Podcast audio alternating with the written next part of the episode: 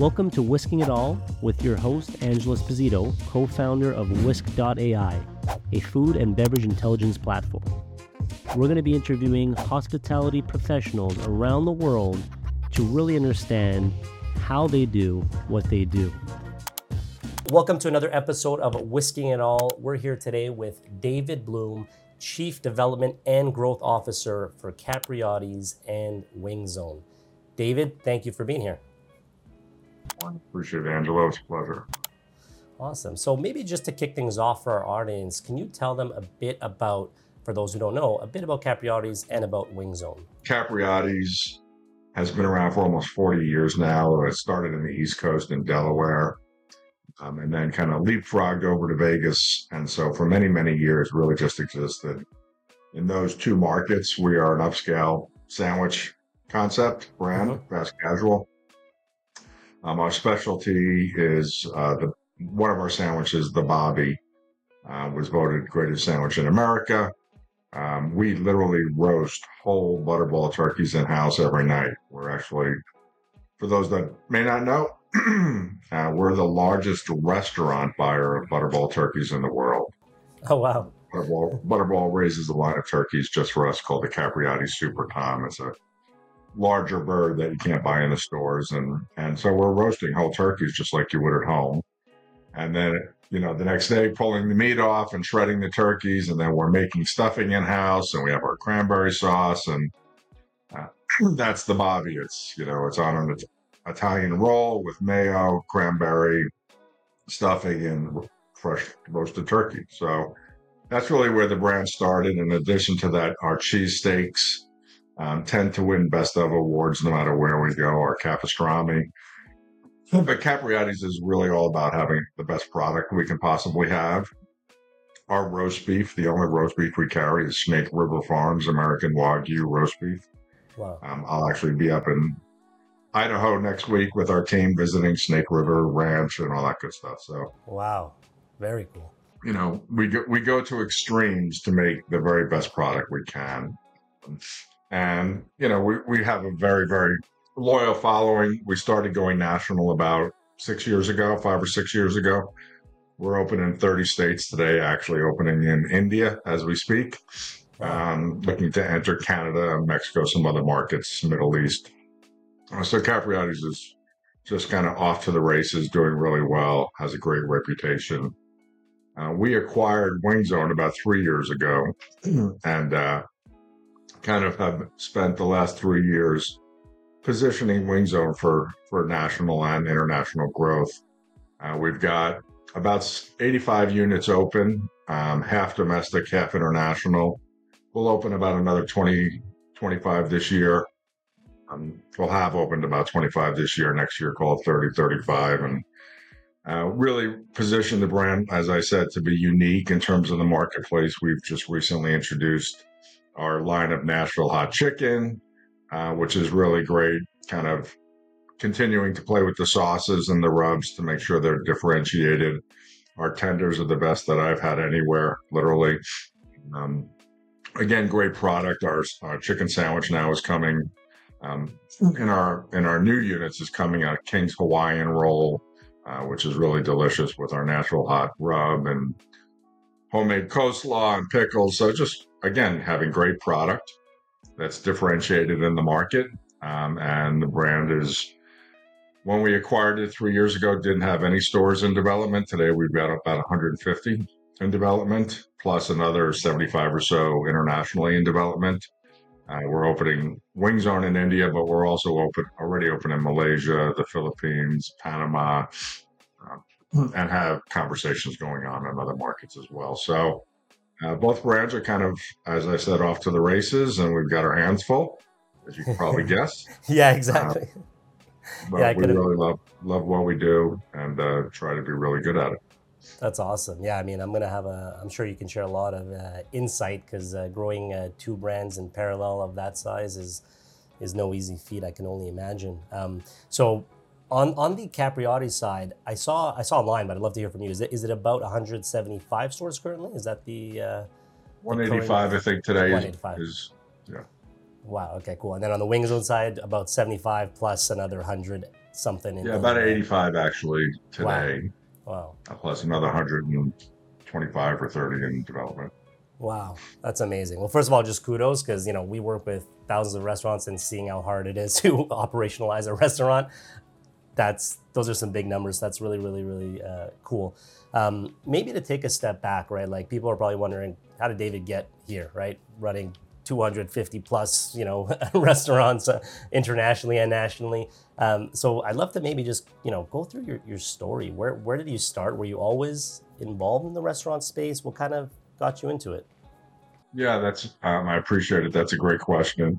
um, and I will have to admit, nothing has been by design or by some grand plan that I had.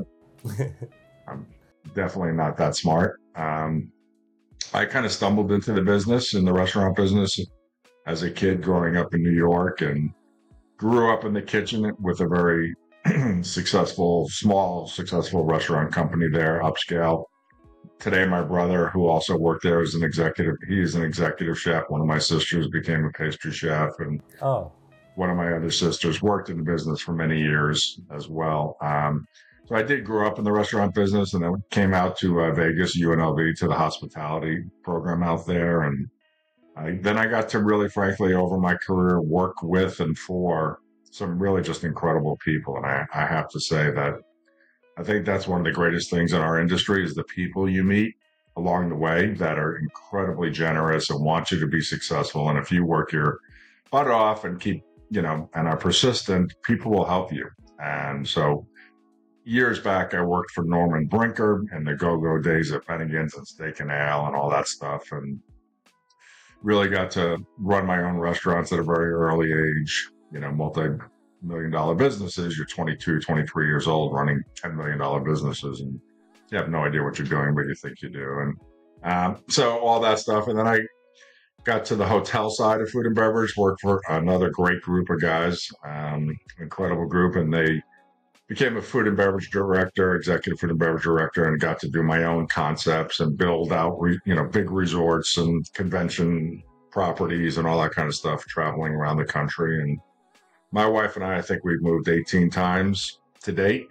Um, so always kind of being willing to go wherever the opportunity was was certainly a big deal. And then um, I, we moved to Denver with that hotel company to take over a hotel and I ran into Quiznos that had 18 stores just in Denver at the time. And I thought they had some legs. I was always entrepreneurial on the side, usually uh, trying and failing, uh, but always small businesses that I was getting going. I knew I wanted to do something on my own at some point, and yeah. I got introduced to Quiznos, became my partners and I became franchisees, some of the largest we opened a, dozen stores and then became area developers, uh, opened several hundred stores in our territories, and then joined corporately as well. So I, I was involved with Quiznos at first as a franchisee, then as an area developer, and then corporately as a senior VP of brand expansion, uh, up to about 5,000 stores in 28 countries. So that's where I learned how to scale a brand. When the company sold in 2006, I sold everything and uh, left and got the opportunity to, to kind of take those learnings on how to scale a brand to other businesses and other verticals and education. I ran, a, I was chief operating development officer for an education company based out of Kenya. Um, it became the fastest growing education company in the developing world. Um, did home services, you know, heat, home heating, air conditioning, electric plumbing, and all that. And did a whole bunch of different verticals, had a consulting business and all that kind of stuff. And then I uh, spent some time as chief operating officer for Famous Brands International, which owned uh, TCBY and Mrs. Fields. And the guy that was the head of the board there, the chairman of the board for that group, um, invested in Capriotti's, And that's kind of how I landed here about six years ago, following him. Another just incredible guy, a guy named David Barr, who I think is one of the very best in the industry and has a, a stellar reputation. And uh, so followed it, you know, kind of came with David and got to know the, the senior team here and uh, moved to Vegas, moved again from Boulder, Colorado to Vegas, um, and uh, have been working at this, you know, really ever since. Wow. That's what a story. And and let me ask you this. You know, I know a lot of people listening are always looking for that, you know, mentorship or guidance. And I agree with you. I see it like people in the industry are are really really special. Any tips on how to kind of find that mentor for you, that person that can maybe guide you? Sure. My basic philosophy is who you work with is more important than what you do. So I see a lot of people, they're looking for a very specific job with a very specific title and very, you know, and the reality is most companies have a need, right? It might be operations, might be development, might be whatever.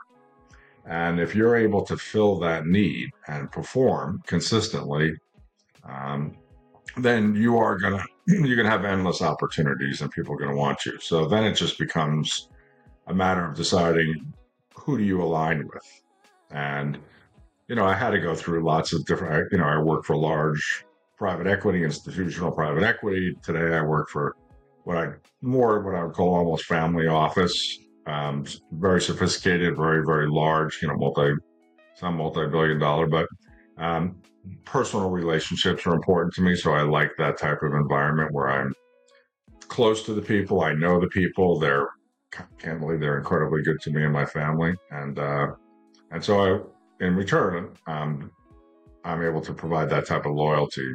You know, and as you said, this is not easy what we're doing.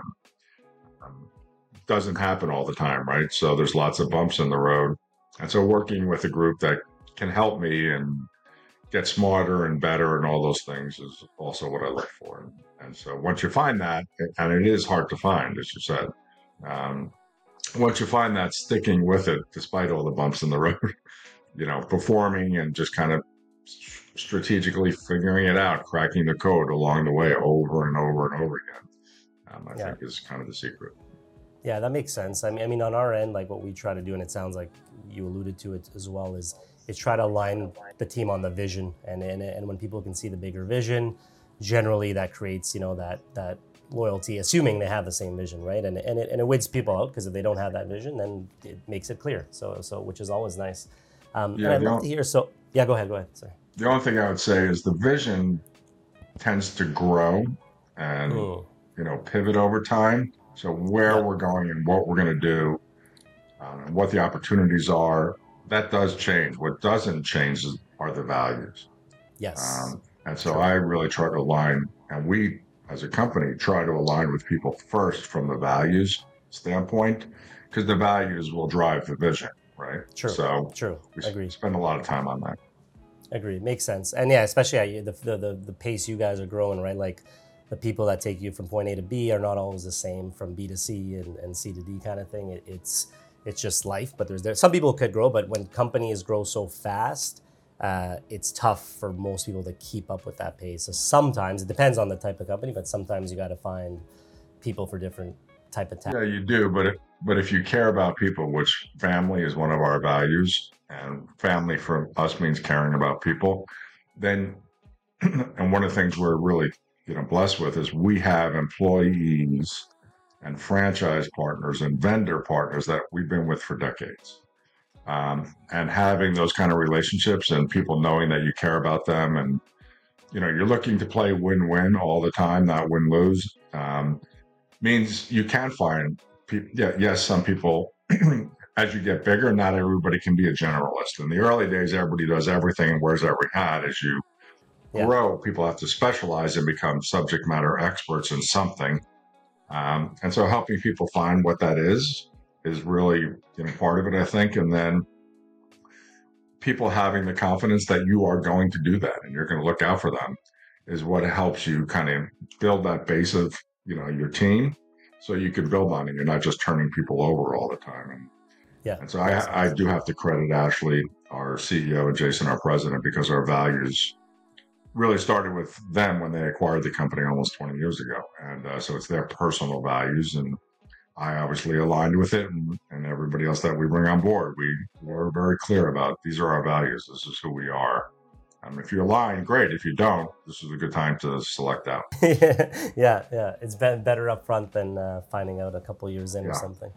Um, and I'd love to, I'd love to hear that story. So basically, you know, uh, roughly 20 years ago, yeah, you know, Capriotti was started, or, or actually more? Was it was it 19? Was it going on 76? Was it? It's over 40 years ago. It started in Delaware, Yeah. in a little in a little row house. Um, it's Mhm. actually, by the way, Joe Biden's favorite sandwich. He goes there all the time. Um, keep politics out of all conversations, right? But um, so it started in a little row house, and they were roasting turkeys, you know, downstairs, and I think living upstairs. We actually still own that row house, bought it, and we still have a Capriotti's in the original row house. And Wow. uh, you know, obviously there was a line down the street, and they just started growing with family and friends. People saying, "Hey, let me open one down the street," and they did. so they grew organically in that kind of mid-Atlantic area for a while, Delaware. And then the owners like to come to Vegas, so anybody that's been to Vegas knows you can't come here without keeping a source of income, you know, going. So they started opening up some Capriotti's here, and they, you know, again found success and um, Ashley and Jason, both who attended UNLV, were childhood friends. They literally grew up together. Uh, they have a great story about how they how that all went down, but uh, had both gone on to their respective careers. Ashley in the finance world, very very bright um, financially and in real estate, and very entrepreneurial, but incredibly bright. Um, but more of a visionary. And Jason.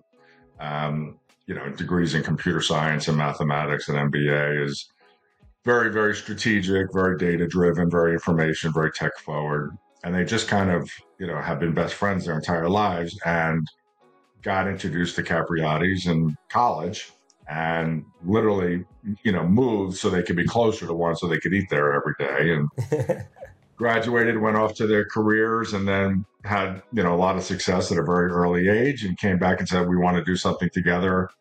And you know, both came with one idea, and that is we want to do Capriotti's. So they approached the owners at the time, and you know, they were like 25, 26 years old. I mean, they were kids, and uh, um, approached him and convinced her to uh, let him do one store, and one became three pretty quickly, and then decided, hey, we want to go out and do 30 of these someplace. And, uh, but there were only like 30 or 35 in the world at the time. And the owners, you know, didn't, I don't think wanted to have these two 25 year old kids, you know, doing that. So, um, but if you get to know Ashley, you get, he doesn't take no for an answer very well. So he got super creative and said, well, then I want to buy the company and raised the capital and um, did that and spent probably, you know, the first five or six years just getting to know the business, understanding franchising and building that infrastructure, that support. And one of the commitments Ashley and Jason always made was we'll always invest ahead of growth. We'll always build the programs and the support. And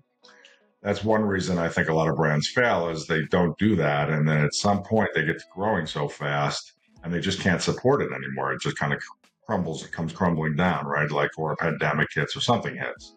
Um, so they always did that and uh, just kind of built their teams and their expertise and um, again, I kind of joined the company about six years ago once we were really ready to go national and now international. Wow. And for people listening, you know, I know I know a lot of people love to get in the restaurant space. Um, and then a lot of realities hit of how, you know, tough it can be operationally. But some people often wonder, you know, when is it best to kind of do their own thing versus maybe go the franchise route? Obviously, you have a ton of experience with with franchises, so I'd love to hear maybe a bit of your perspective on, you know, some of the the pros, I guess, to go the, the franchise route, for example, like a Capriotti's, um, and and how that may differ with you know trying to build something from scratch. And you're talking about as a franchisee or as an Yes. individual. Yeah. Yeah. Look, I, as I said, I grew up in the restaurant business. I, I mean, I was very comfortable in the kitchen. I had done my own concepts, you know, created from scratch, working for other people on somebody else's dime. But I can just tell you, when it was my dime, uh, which happened to be all the money I had in the world, you know, I was looking for how do I have the greatest likelihood of success. And even though I was an expert, this is, you know, this is 30 years ago, right? So um, even though I knew a lot about some things, there were other things like real estate and lease negotiation and just lots of technology. I, there were lots of things I knew nothing about, and that I knew I, I wanted to, you know, I needed to do everything I could to guarantee my success to the degree that I could, and I chose franchising myself, and and uh, so.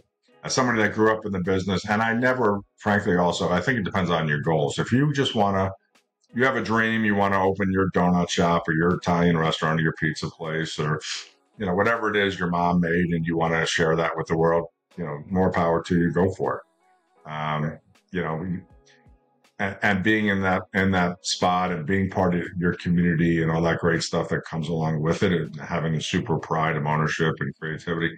That's great. That is definitely a route that that is appropriate for people doing that. But I wanted to scale. I wanted to do something at, at a you know at a larger level. And candidly, I was looking to build wealth. I was looking to build generational wealth, not just for me, but for not even just for my daughter and but for her family. And um, and in order to do that, you have to scale.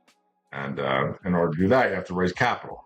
And so franchising just, you know, as it turns out, is really the, the route, the vehicle. And I can just tell you today, I have many friends that own a lot of restaurants, but other franchises, other industries, massage, hair, I mean, lots of different industries. Yeah. And, you know, a lot of them actually did start out in the business and, and work their way up, were, you know, in independence and very entrepreneurially, but they built their success and they built their wealth in franchising. Um, and so it is a vehicle that has worked for a lot of people, but it also really just depends upon your goals, right? Like, what, what are you looking for? Right, that makes sense. And and I guess like one question that you know I'm sure our listeners will want to know is when looking at franchises, right? You know, there's franchise expos and all kinds of things. And what are some things? And you, you could obviously talk about Capriotti's and, and and how you guys maybe differentiate yourselves. But what are some things that you would suggest you know they look out for, whether it's Capriotti's or another franchise? When looking at different options out there, what are some things you're like, hey, make sure to look at A, B, C, and D before making a decision? Yeah, I had. I can tell you what my criteria were. Um, first of all, I you know I believe and we believe in being in the business that we're franchised. So we own and operate, and we're really good at owning and operating Capriotti's. And when we acquired Wing Zone, there were no company shops, and we first thing we did is we are going to go out and open you know half a dozen of these things at least and and and learn the business so we can make sure we understand it make sure we can teach it to others and make sure that we're looking at the same information and experiencing the same pain as our franchisees and maybe more than them because we're going to be one of the larger operators. So I, I like to be in businesses where we're aligned, like we're, you know, we're living and dying on the same thing day by day. Um, and that also means that's where, for us, that means that's where we develop all of our processes. We test our products, test our technology it just it's a huge, huge differentiator that I think people way underestimate. A lot of a lot of brands will say, "Well, our franchisees do all the testing." Well, I've been down that road, and that's there's a lot of there's a lot of problems with it. Um, so that's number one. Number two, as I said, I look for businesses that can scale. Right. So, could I go out and make a better sandwich than Capriotti's? Mm, maybe. Um, or in my opinion, it might be better or more specialized if I lived in New Orleans or I lived in, you know, Nashville or I lived in New York City where I grew up, you know, I could make more of like a special regional sandwich or I live in Chicago, you know, Chicago beef sandwich, whatever. Um, but those businesses don't scale, right? Um, so I, I look for something that's really scalable and has and is going to have leverage not just purchasing or supply chain buying power, but marketing power. Mm. Particularly today in the technology world, you know, we have national agreements with everybody, all the delivery service providers. And I can tell you, ours are a, a lot more advantage than the individual operator, right? Um, and so I think today, frankly, it's very, very difficult to be an independent. It's really com- complex. And um, I having been in the business for many, many years, could not do it on my own. I really don't think I could. I think I, I don't have any hair, but if I did, I'd be pulling it out. oh man, I can only imagine. And and you know, I have some friends in the industry who want to make something scalable. Now they're probably going down the tougher path because they have their own concept that they want to prove out, and they want to eventually be able to turn it into a franchise do you see a path there like what or what is the path there is it is it once you have five stores three stores there, you know, i know there's no maybe set formula but what would you say for someone kind of building from scratch making it scalable ahead of time thinking about these things what what does the path look like to maybe become that, you know, Sure. franchise. Well, just to give you just to give you a heads up. yeah. So, you know, I certainly didn't go into detail on everything I've tried, but at one point, my partners and I bought um, an existing fast casual Asian brand okay. um, and spent millions, and uh, which was a lot of money to me at the time, and uh, and we failed. Just you know, we were trying to compete kind of between Panda and PF Chang's. It, today, if you think Pei Wei, Payway, I, I think is actually, frankly, a knockoff of this brand, um, and we failed. And um, so I think number one, it doesn't always work. Just you know, I don't care how long you've been doing it, how smart you think you are um, how great you think that, and, and our food was incredible, and there were lots of great attributes about it. But number one, I think you have to have an economic model that is really dependable. So, and there's three inputs: what does it cost you to open? Um, what are your operating margins? And what's you know what's your top line, right? And those three things will give you sort of a return on investment model. And it, you need to be you know, certainly close, you know, in the 30% or better range return on investment um, in order to compete with a lot of other concepts that are out there. So I think have to have an economic model or a box economic model. People call it different things. And you have to have that locked down and has to be replicable. That's the second thing is you have to be, people have to be able to do what you're doing, right? So like that was one of the issues with our fast casual brand was the back of the house, working the woks, the custom woks, and the cooking was really difficult. Um, and it was kind of a specialty. Um, and it was hard to find people to do that that we could afford to pay at what we needed to pay in order to make our model work. And right. so again, our food was awesome, and I could do it, but I grew up in the kitchen, right? Like so, having that you know that replicable operational platform um, where they can, if you do this and this and this and and you'll get you'll get that. And having that figured out so that it's really dependable because that's like the opening line of every franchise agreement is we have a proven model basically is what Right. it says. And so you have to really figure that out. And uh, it has to work not just in biloxi mississippi but it has to work in boston and you know everywhere else and so proving that out takes time as i said Capriotti's been around for 40 years wing zone for close to 30 years. So neither of these are overnight successes, right? It takes, I always tell people it's going to cost probably six times more than you think it is. And I'm being conservative here. And it's going to take at least six times longer than you think it is.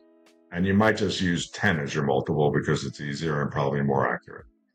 Um, so it's just, it's a lot more difficult. It's a lot more complicated. And then most franchise companies that I know, depending upon their average unit volume and their you know royalty flow, and all, don't hit profitability till they're somewhere close to 100 units, anywhere from anywhere from 75 to 150, depending upon how much they're forward investing for their growth. And like I said, we we invest very heavily in growth. So even when we were we could have been profitable, we were pouring all that money back into you know, building the teams and investing in technologies and all that kind of stuff. So, um, fa- thankfully, we had the the blessings of the board and the direction of the board to do all of that. Um, so, that's the third piece: is you have to have the leadership in place. Um, people that have been there and done that are not guessing at it. Right. That makes a ton of sense. And I wonder, like, you know, you, you touched on tech. I'd love to maybe, you know, we don't have to go too deep on it, but how important is tech, you know, when it comes to, you know, obviously I'm, I'm biased, I'm in the tech, restaurant tech space, but I'd love to hear from your point of view, right? Someone that's growing these brands as you guys are scaling these up, like how important is tech to you? And what are some, you know, examples of tech you guys are, are, are using? Well, I would say that first of all, just overall, the pace of change, the rate of change in our industry and in virtually every industry today is 10x what it was 20 years ago. So what used to take 10 years today takes a year.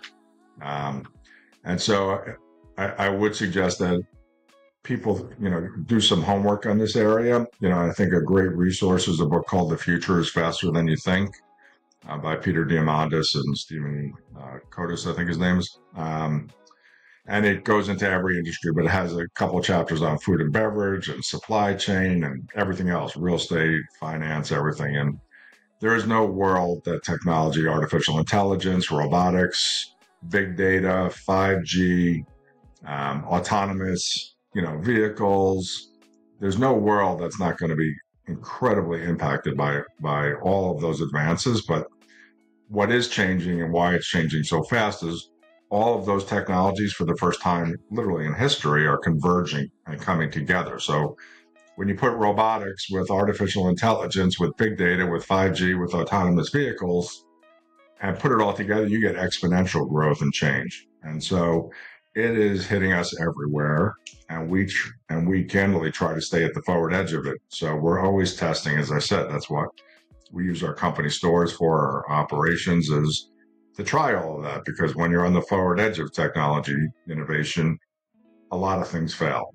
Um, nothing works right away. It takes years to figure it out. But if you're on the forward edge, like we are, when things happen, like the pandemic, we were already really good at all the delivery service providers and we were already good at making money at it. We already had deep relationships. We already had Ghost Kitchen, you know, open with all the major Ghost Kitchen guys. We already had virtual brands. We had all that stuff in place when the pandemic hit and had gotten, you know, either good or learned what worked and what didn't work. And so I think that's it's it's just essential. I'd say probably thirty percent of what we do today is technology, and I think long term it's going to get closer to forty or fifty percent. Wow. Like wow. just take picking a site, picking a good location, right? Like yeah. you still have to have experience. You still have to have the right brokers. You still have to understand all the di- dynamics. But we are, uh, we utilize a program platform called Tango Analytics, and we acquire all of the cellular data, so we know you know, for every market. So we know where people drive, where they live, where they work, where they stop, how fast they drive. You know, we know their traffic patterns. We acquire all of our competitors' data, so we know what they're doing in revenue. What is the Domino's and Jersey Mike's and you know Pizza Hut and Starbucks and everybody else doing, and then we know where all of our existing stores are and what their performance is and what their demographics is are, and we know what all the you know, the site attributes, the visibility, the access, the egress, the parking. And so we, this platform uses these ongoing learning algorithms that take our existing stores performance with all those dynamics and project what those new locations are going to do. And that's, you know, uh, so real estate for us is 50% scientific or data driven and 50% experience uh, because data only knows what's already happened. It doesn't know what's going to be happening, you know, where, what's happening in that market going forward. So, right. You know, it's um, it's become hugely important to our success being able to pick the right site, right? Um, that's just one little piece of our business, but there's a good application.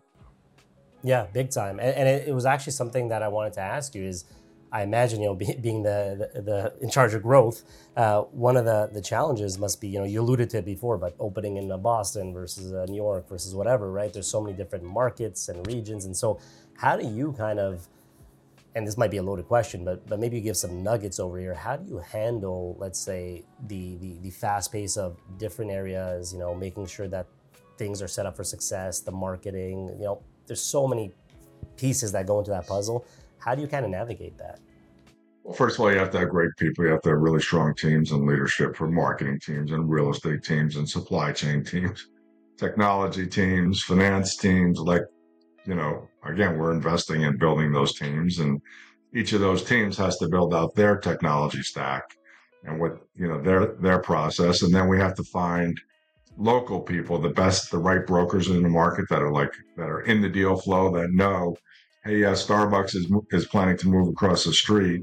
Um, they haven't even told the landlord yet, but next year they're building a freestanding building. Their space is going to come up, and uh, we can get in there early. Or these guys are not doing well. I know the I know the land. So there's this combination of art and science that have to be married, I think, together, and it has to be run by a great team that's really passionate because that real estate director needs to be able to, you know, with our franchise partner, with our broker, go out into the market and knock on the doors and ask the managers, hey, you know, how's your business doing here? How's lunch? How's dinner? What do you? You know, it's that combination of, of, of I think, um, great people, you know, great technology and data and really experience um, in doing this because, as I said, you're going to learn and stumble along the way and learning how to take your brand from, you know, Boston to LA, opening in a new market where nobody knows you, no one's heard about you, and frankly, they don't care about you. And there's a bunch of competitors that have been there for decades. Like learning how to open in new markets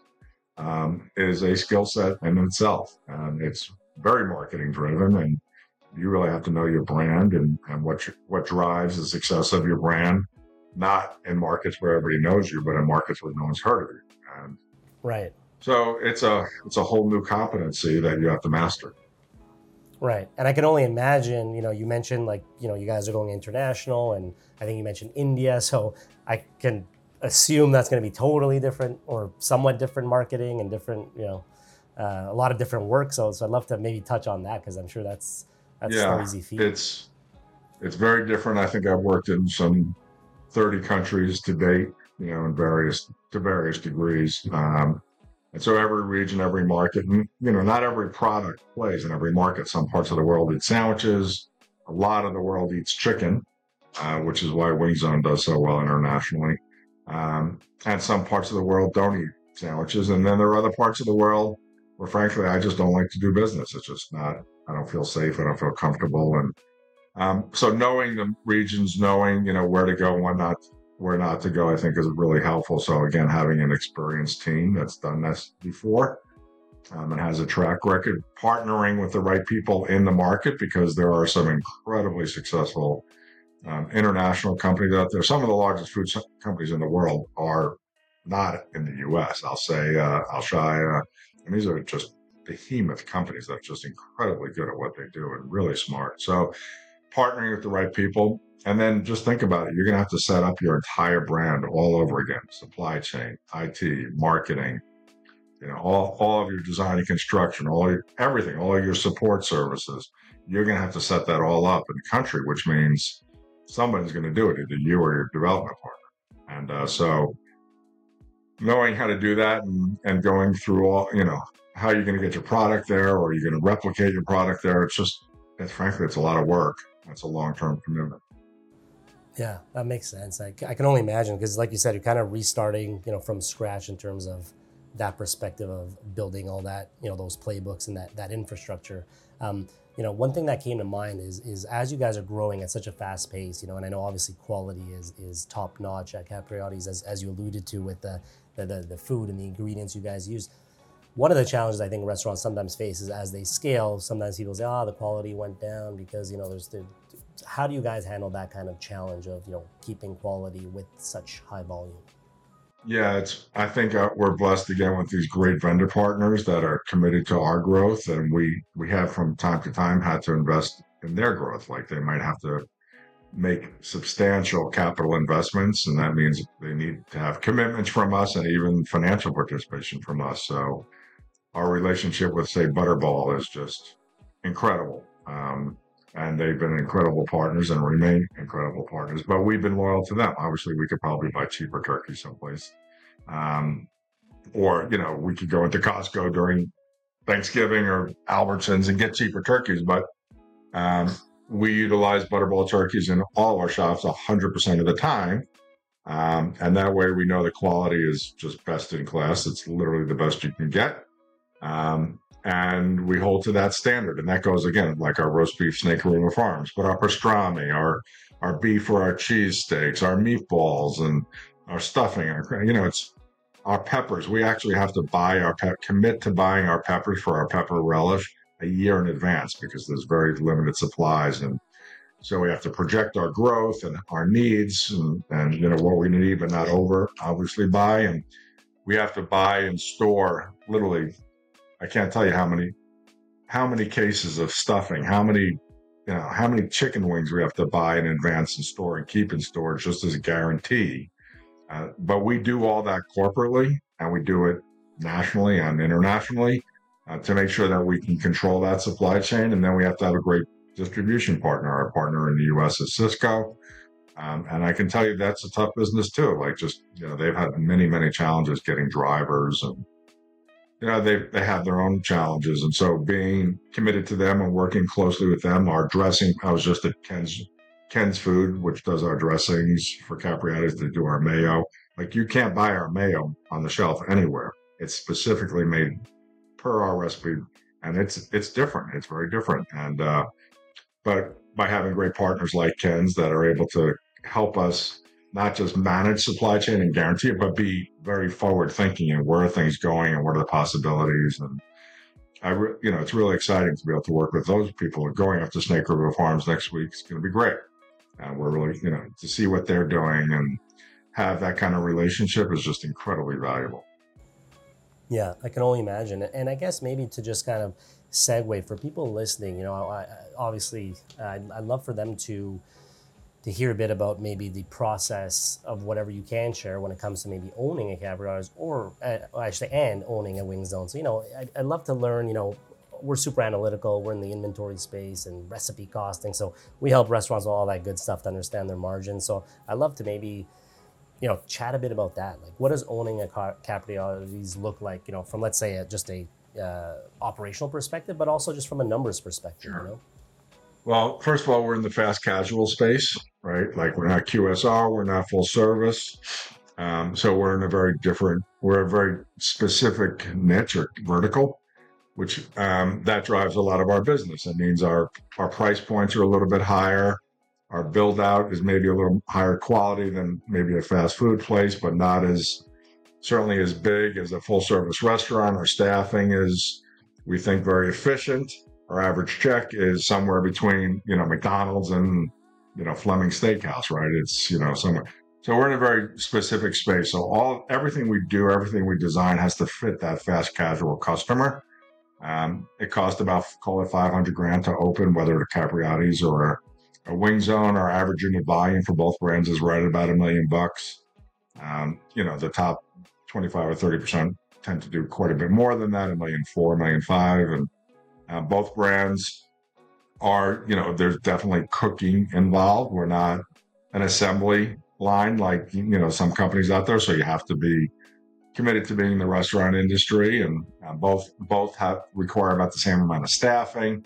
Uh, but, you know, beyond that, both brands are built uh, for multi-unit operators, people that want to own and operate more than one. So all of our training, all of our management information systems all of our technologies are built for somebody to be able to manage a large number of you know restaurants maybe in different mar- in different markets and really understand what's going on in those restaurants from a revenue profitability consumer you know guest service standpoint to really be able to dive down and say even like with capriotti's if my food cost is high you know one month why? Where is it? Well we can literally drill down and say well, we're using too much turkey, you know, in this restaurant, in this, or if our customer service scores are down, you know, our speed of service or taste of food or end, we can drill down and say, well, it's happening on Tuesday nights. Um, and that's where we have an issue. Well, okay, we got to go back and train that crew and see what's going on there. So, you know, having that kind of, you know, insight into your business um, is, is I think number one common for both brands. And, and again, we built it with the intention of we're not really a what I call a single unit operator system. Some brands are more like you're kind of coming in, you're going to be there all day, every day, um, and you're going to really be an owner operator. Where yes, you're going to start that way with Capriotti's and Wing Zone, and but you're going to build your team, you're going to build your management team, have people that own ten or fifteen, and some of our franchisees, you know, are not just multi-unit operators for our brands, but they own Checkers and Rally's and Taco Bell and KFC and other concepts and other industries. So uh, we we're targeted not just from a consumer standpoint, but from a franchise owner standpoint to, to a certain type of person. That makes sense. That makes sense. And just to get a sense, obviously, I'm I like to nerd out a bit on some of the the just high level numbers, right? In a restaurant, you look at you know COGS, labor, so your prime costs, right? COGS, labor, and probably operational expenses. Can you share? I don't know if this is if it's private, you don't have to share, but can you share roughly what are good targets for, sure. for you know a Capriotti's or a Wing Zone? And you know, we touched on this when I said in order to be a franchise, you have to have a strong economic model. When the restaurant space, an economic model means you need to have your prime cost, which is your labor and your cost of goods, food and paper.